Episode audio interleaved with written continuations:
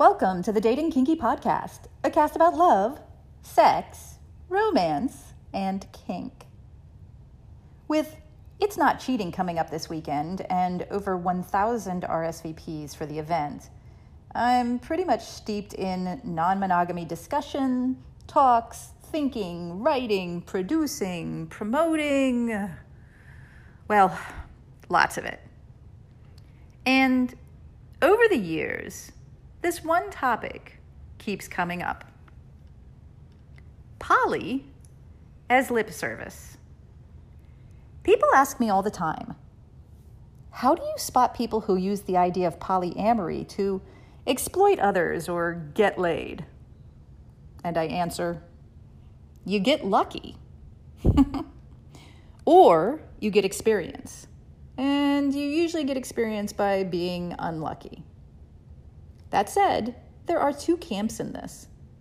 First camp, as long as everyone is an adult, all's fair in love and war, because adults get to choose what they are willing to put up with and suffer for. Camp two, there are bad people and there are vulnerable people, and manipulation and lying is awful, and some people are just more susceptible and need to be protected. I agree with both sides.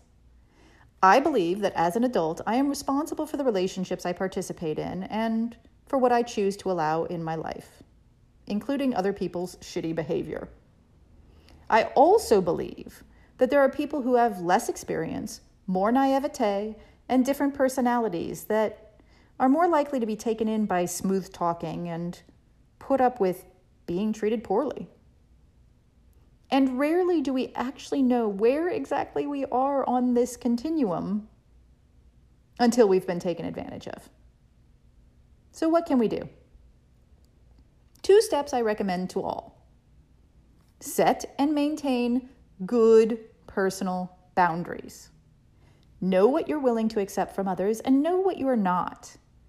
Set your intentions ahead of time and stick with them, no matter how smoking the chemistry is between you. Make friends that you can trust to give you an opinion.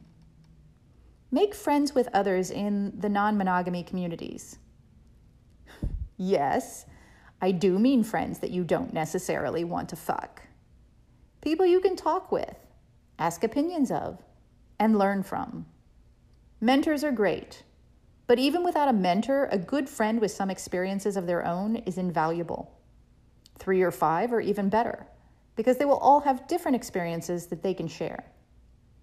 And then talk over your concerns, bring up iffy behavior, and give them a chance to share their thoughts with you. Because, yes, there are some people who claim ethical non monogamy when they're cheating. And there are people who claim to be polyamorous when they really just want to get laid as much as possible. There are people who claim to want to be casual lovers, but really want to snare themselves a relationship, even if that relationship is already claimed. There are people who offer to guide new people and take advantage of them emotionally and sexually until they're tired of them. There are people who really just want as many partners as possible to increase their perceived status, and more. This was an excerpt from It's Not Cheating, It's Ethical Non Monogamy a feel good guide to dating, mating, and relating in multiples, available on Saturday, June 13th. As a note, I'm not slut shaming at all. I'm not that type. I'm a huge fan of polyfuckery, as it's sometimes called. You want sex for the sake of sex? Go for it. However, I'm not a fan of trying to sell someone that you're on the market for a relationship or a love match when all you want is a little horizontal bop. Which is why I think that answering questions like this is important. Thank you for joining me today. If you loved this episode, please share it with others who would enjoy it. And please do join me on datingkinky.com. It's built by Kinksters for Kinksters, poly, queer, trans folk, and anyone not quite vanilla.